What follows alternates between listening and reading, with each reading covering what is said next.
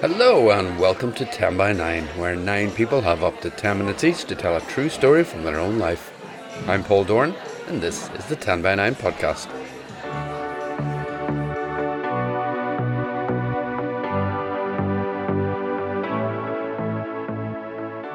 I don't think 10 by 9 has ever been busier, which is great, and there are new offshoots starting in Texas and Nottingham in England, which is really exciting. Throw in the fact I started a new job recently, and that goes part ways to explaining why there haven't been quite so many podcasts of late. But this edition will go some way to making up for it. Three wonderful stories on the theme Scared to Death. Listen, we're a bit out of the way here, and there's no shops anywhere close, so be sure to bring a piece with you. You're way ahead of me.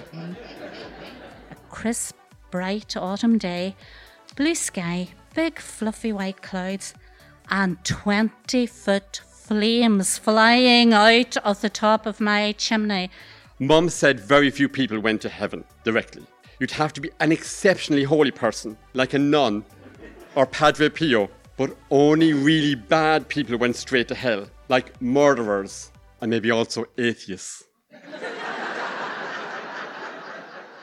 It was our October event in the Black Box, and we had a full house and a wonderful Halloween atmosphere, which is just perfect for our stories. So let's start with a first timer to the Black Box. He joined us once on Zoom, so it was great to meet in person. Here's George Sproule. I suppose I shouldn't have been surprised when the meltdown happened, but there was nothing to suggest that it would. Working with older teenagers, you learn very quickly that anything is possible. You need eyes in the back of your head and the foresight of the Oracle of Delphi if you're going to survive. We'll call him John. He lived with his mum. No dad was ever mentioned. And he wore the uniform of the day like all his peers, tattoos and attitude as a kind of a buy one, get one free add on. His grandfather, now deceased, had been a military man, and John clearly idolized him. Many times sharing with whoever would listen that he wanted to follow his example and embark on a career as a soldier. The tats all had vague military references, and he talked the talk. He worked out a bit too, and he had a set of weights in his bedroom, and there was the suggestion of the use of some chemical additives to help the bulking out process, but that was never confirmed. Everything was pointing in the general direction of when he could join up. His peers sort of left him alone. No one picked on him, and he was rarely the butt of jokes just a relatively unremarkable part of the collection of Egypts who rocked up each day and for whom I had to try and find a work placement. Deep joy. The reward was £29.50 a week training allowance. And it was little wonder there was such little interest in what I was offering, particularly when the local community representatives would pay them four times as much to deliver a package or keep something under their bed for a few nights. I'd spoken to John on a few occasions, and it became apparent that he actually fancied a bit of outdoor work as a kind of stopgap until the army process kicked into gear. I made a few calls, and off we went to meet a landscape gardener who had the grounds contract for a large school in the leafy part of the Newtownards Road. You can work it out. he also took no nonsense from anyone, so I knew he could manage a lad who really just needed a real life male role model. The chat all went well, and a start date was agreed. I got some paperwork signed and we chatted about which of the lethal arsenal of equipment he was allowed to use. As we parted, the guy said to John, Listen, we're a bit out of the way here, and there's no shops anywhere close, so be sure to bring a piece with you.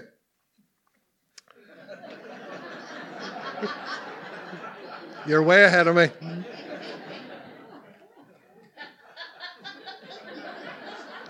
Sensible suggestion, I thought. John was unusually quiet on the way back to the office in the car. What's up? I asked. There was a pause before he spoke. Where will I get a gun? came the answer. What?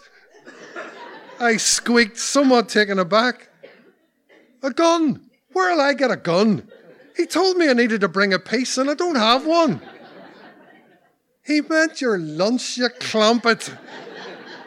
A sandwich, a piece of bread. Relief washed over him as the notion of having to do some shady deal for a handgun in a back room in the Cock and Hen bar floated out the car window. To be fair, he stuck at the work and learned a few useful gardening skills as well as finding an outlet for all his energy. And through the summer months, he stayed out of bother, and I only saw him on a Friday as he called for his allowance and when I made an arranged monitoring visit on site. Now, the Training and Employment Agency, as it was then called, were keen that we spent money on the vaguest concept I have ever encountered running personal development sessions, to which we dragged our stroppy clientele kicking and screaming. Over the years, we managed to come up with some activities that actually made some kind of discernible impact.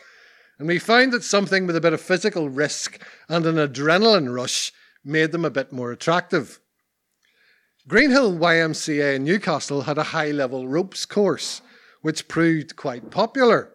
It was a day out near the mountains and the sea, and the food was always good. Plus, they also had a zip line and a few other things that engaged their attention. So off we tripped in early September with a full, very smelly minibus to tackle the ropes. The catch was the staff were expected to take part as well. Now, for me, this was a real challenge. Following a nasty tumble from a ladder some years previously, I was less than comfortable with the notion of climbing up telegraph poles and dangling in midair, even with safety harnesses. A woozy head and the feeling that I was going to throw up everywhere was the most likely outcome. The course involved a series of traverses between telegraph poles, which got more difficult as you went across. It started by climbing up a ladder to a platform on the first pole. Between the first two poles was a narrow boardwalk with a gap in the middle that you had to step across.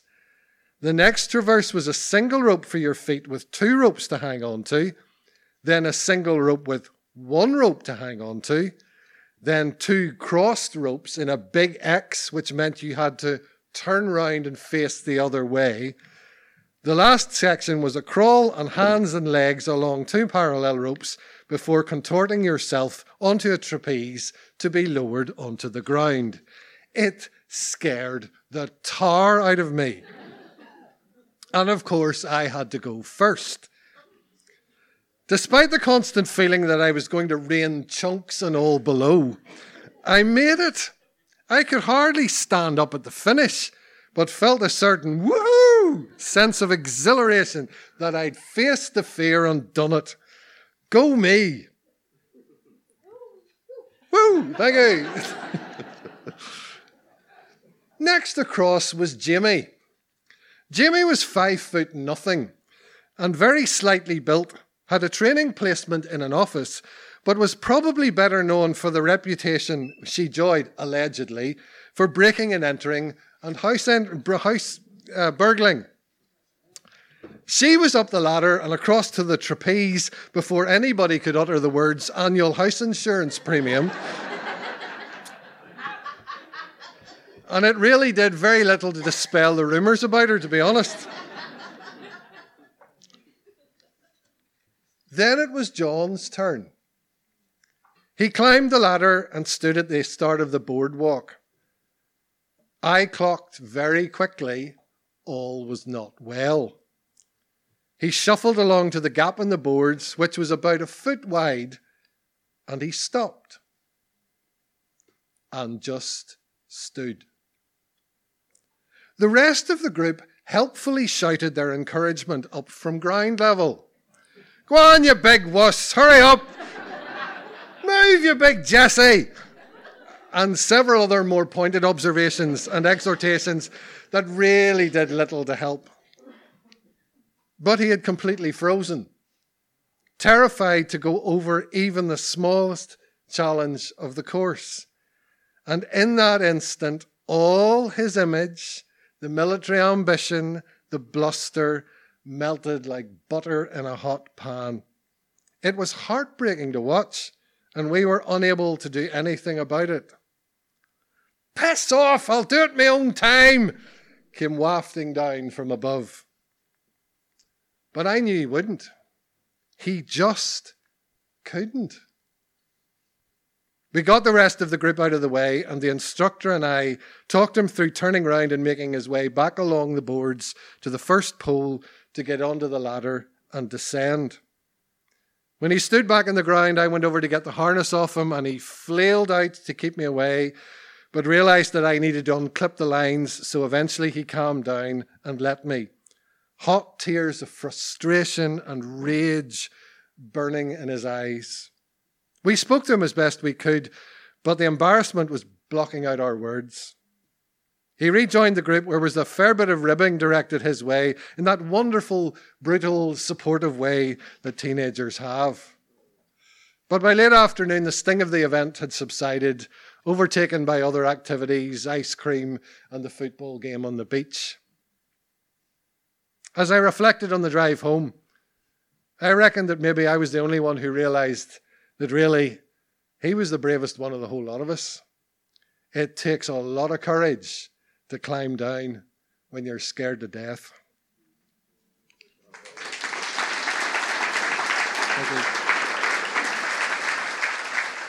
Thanks so much, George. Brave indeed.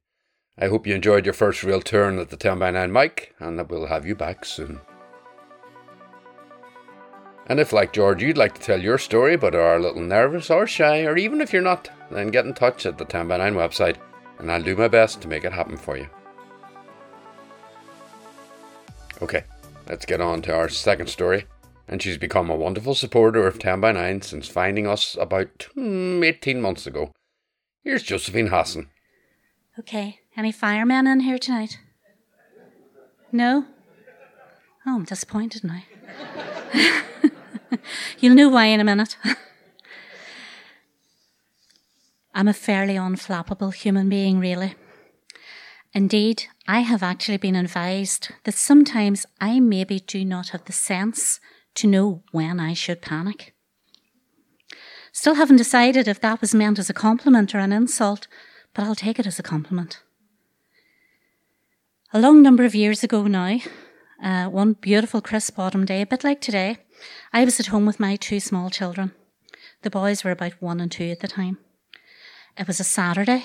The grocery shopping, the cleaning, the ironing, the various chores around the house were completed for the day. And I thought I'd set the fire in the living room so that there'd be plenty of hot water for bath time later on.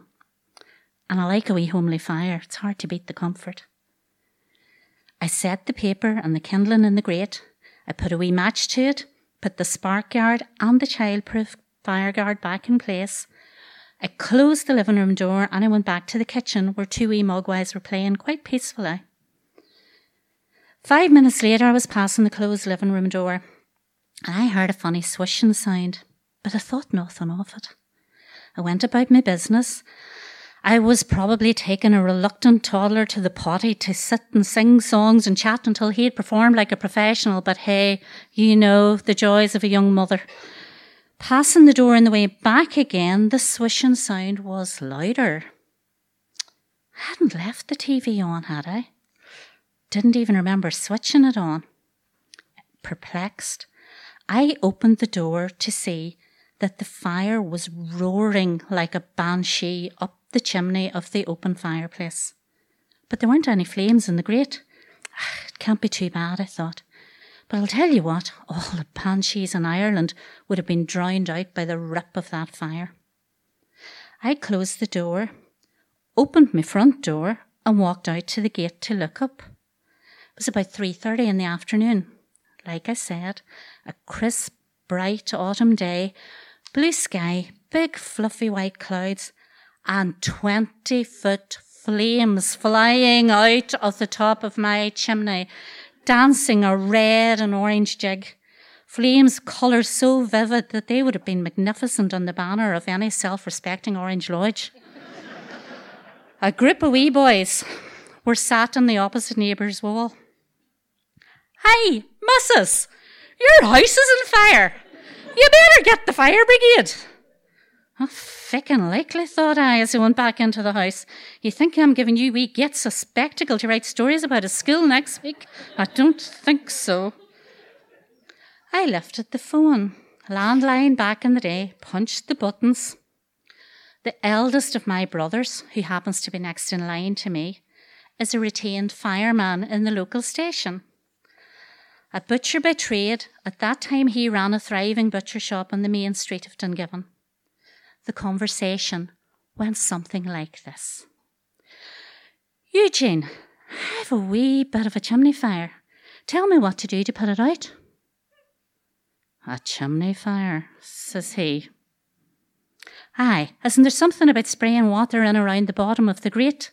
says Mrs. Calm, laid back and horizontal. Er, girl, I heard. I come from Dungiven, by the way. I'm the only girl in a house full of boys. Er, girl, he whispers again. I could hear his neck actually creaking down the phone line as he shook his head in total disbelief. Do not spray anything in around the grate. How bad's the fire? Well, says me, there's 20 foot flames coming out of the top of the chimney. They're taller than the house. I discreetly crack the living room door open at this point to find that the whole room is now engulfed in smoke. Not flames, just smoke. There was still no fire. I close the door and I quietly tell him of this discovery. I hadn't finished talking when he had started, so I missed the start of his sentence, but the end of it was dial 999 and ask for the fire brigade. Ah, Jesus Christ, our boy, I'm not calling the fire brigade. It'll be all over the bloody town, and it'll be in the Derry Journal on Tuesday, and all your mates on the fire engine will be in fickin' hysterics at me setting the place on fire. And some of them boys are my brothers, uh, brothers of my old school friends. And no, it's not happening. You're just going to have to tell me what to do. I hear the hiss as he sucked his breath in through his teeth, and I feel his impatience galloping down the old analogue line. My out of body self can hear my mother panicking and screaming, and my father sitting there in the corner telling me, Ah, sure, it'll be grand. There's nothing we can't sort out. I have my daddy's jeans. Urger, I am going to hang up. You are going to put the phone into the cradle, lift it again, dial 999, ask for the fire brigade, tell them you have a chimney fire, and give them your address. The line went dead. I stood there. Bloody hell. Last time I asked you for advice, you faker. but I did what I didn't want to do. Much ado about nothing. Then I went to the kitchen, took the two boys outside to the front garden to play and to wait for the fire engine. Oh, oh, oh God, I remembered. Jesus, I bet they're going waking himself before the fire engine arrives. Shit. Himself was sleeping after coming off a night shift. Oh, Jesus wept. I better get him out of the bed before some big gulping of a fireman lands on the top of him with an oxygen mask and breathing apparatus. Holy Christ. Where I am calm and unflappable, himself makes up for me in triplicate. Oh, Jesus, I thought we'd have to replasterboard the bedroom ceiling after I had quietly wakened him and delivered the news. The fire engine arrived in a blaze of glory, pardon the pun.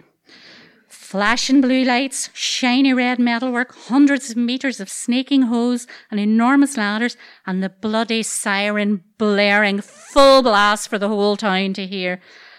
It only had to travel 200 yards to get to me. There was no bloody need for that. My two wee boys were delighted at all the excitement. My face was the colour of the bloody engine. By now, every single adult in the development was out at their front door, cups of tea in their hand, watching the proceedings. The wee boys across the road, Jesus, they'd obviously banged the jungle drums. And now they had all their wee muckers gathered up.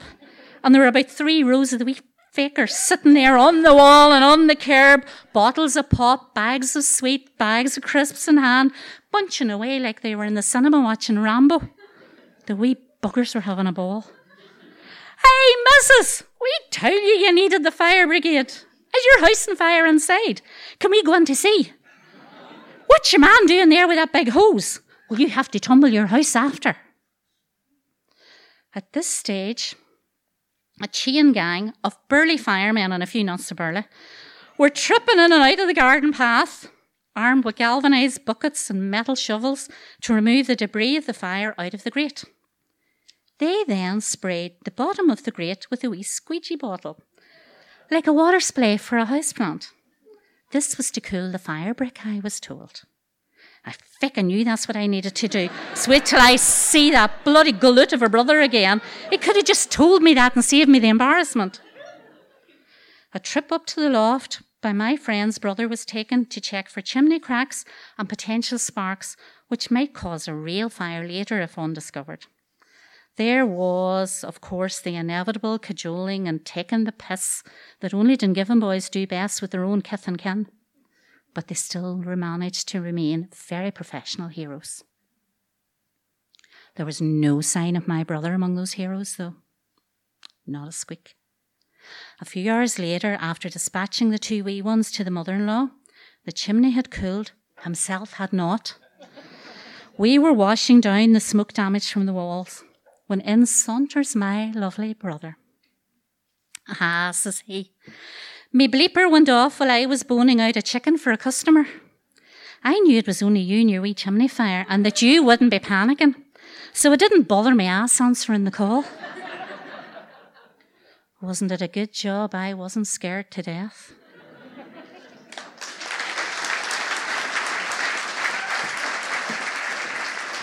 What can I say, Josephine? Brilliant, as always. So calm under pressure, even in front of 200 strangers. Thank you so much. 10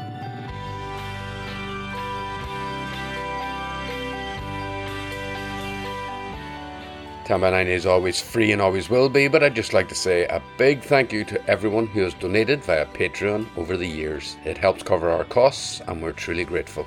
Thanks too to everyone at the live events who has donated via StoryPig, our big China piggy bank. It's really appreciated and helps keep us going. Okay, here's our third and final story on this podcast, and he's a 10 by 9 regular and the king of props. It's Richard O'Leary. My first encounter with death was when I was a five year old. It was in our family home. My mother took me by the hand and she led me into the bedroom. In the bedroom, there was a body, a dead body, the body of my grandmother. My grandmother, who up to a few days earlier used to say to me, Give me a kiss and I'll give you a silver mint. And she'd hold up her packet of silver mints. And I'd give her a kiss. And she'd give me a silver mint. Until after Granny's death, and there were no more silver mints. But it wasn't all loss there was a silver lining. I did get to move into my granny's bed.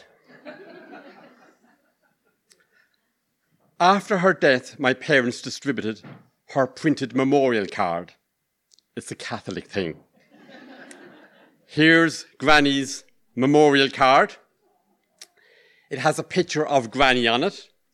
Audience, Granny, Granny, the audience.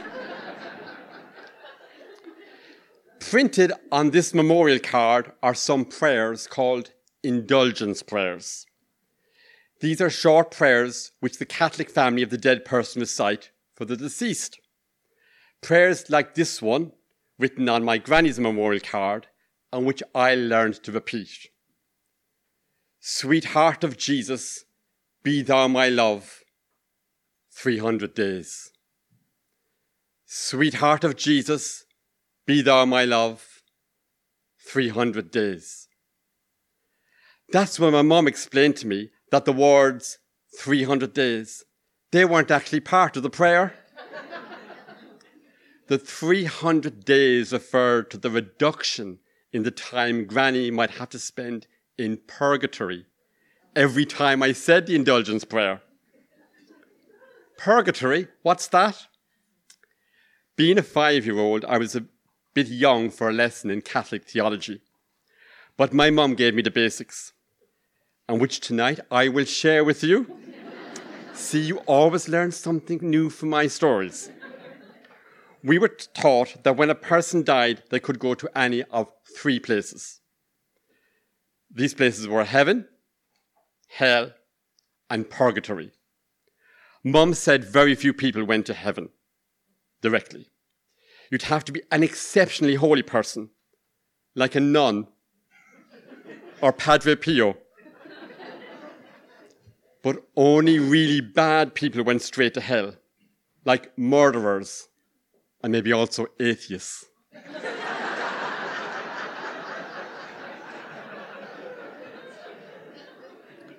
Most people went to purgatory, which was a sort of waiting room where you went to wait before possibly being admitted into heaven.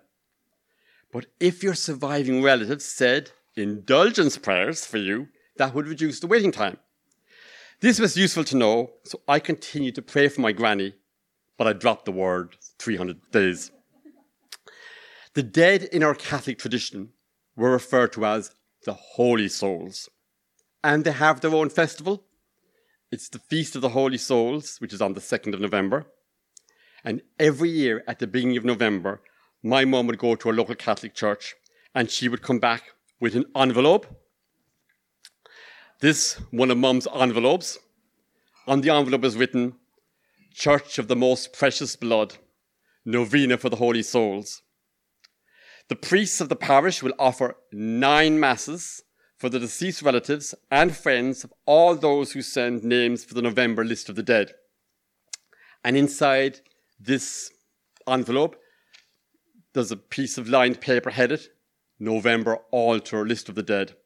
And on the sheet, my mum would write in the names of the dead relatives, like Granny's name, and then she'd put in a banknote and then give the envelope to our parish priest, Father Lucy.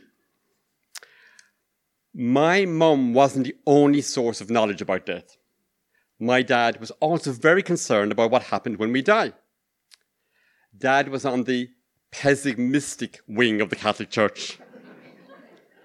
Dad feared that most people, when they died, feared for them. But forewarned is to be prepared. And among my dad's religious reading material was this religious booklet. It's titled Read Me or Rue It.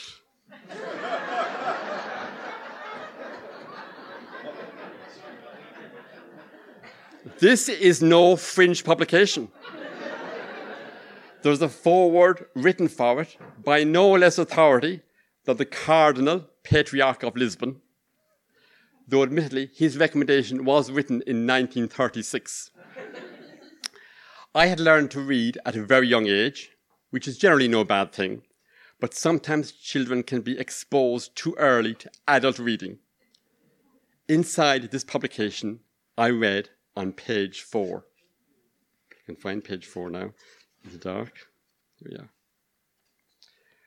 Purgatory is a prison of fire in which nearly all souls are plunged after death and in which they suffer the intensest pain.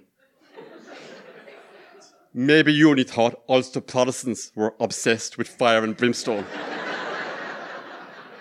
But no, some Catholics are too. and on page six, it comes to the most important question the question which preoccupied me as a child, a question which now may also be on your minds. The question how long do souls remain in purgatory?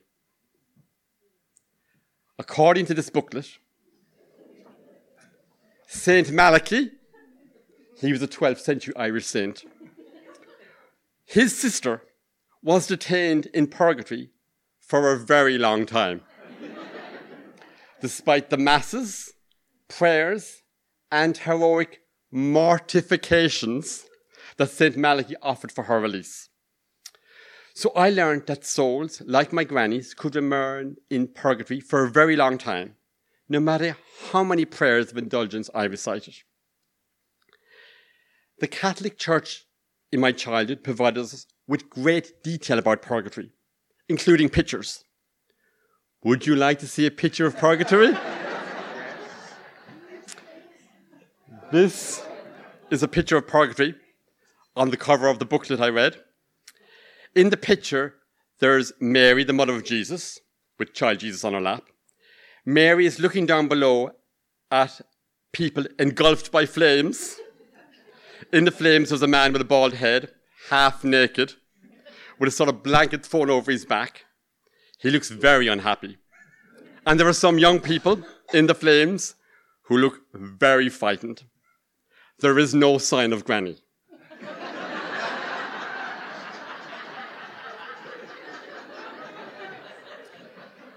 As a child, when I lay in bed in the dark, sucking my silver mints, and thought about those unhappy souls in purgatory, I wasn't just scared to death.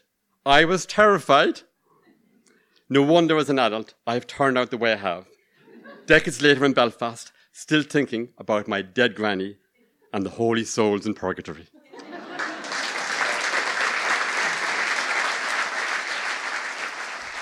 Ah, Richard, hilarious. Where would 10 by 9 be without religion and bodily functions?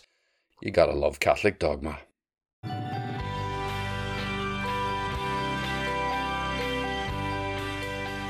And that's it for this podcast. Check out all the 10 by 9 upcoming dates on our website, including some special events leading up to Christmas.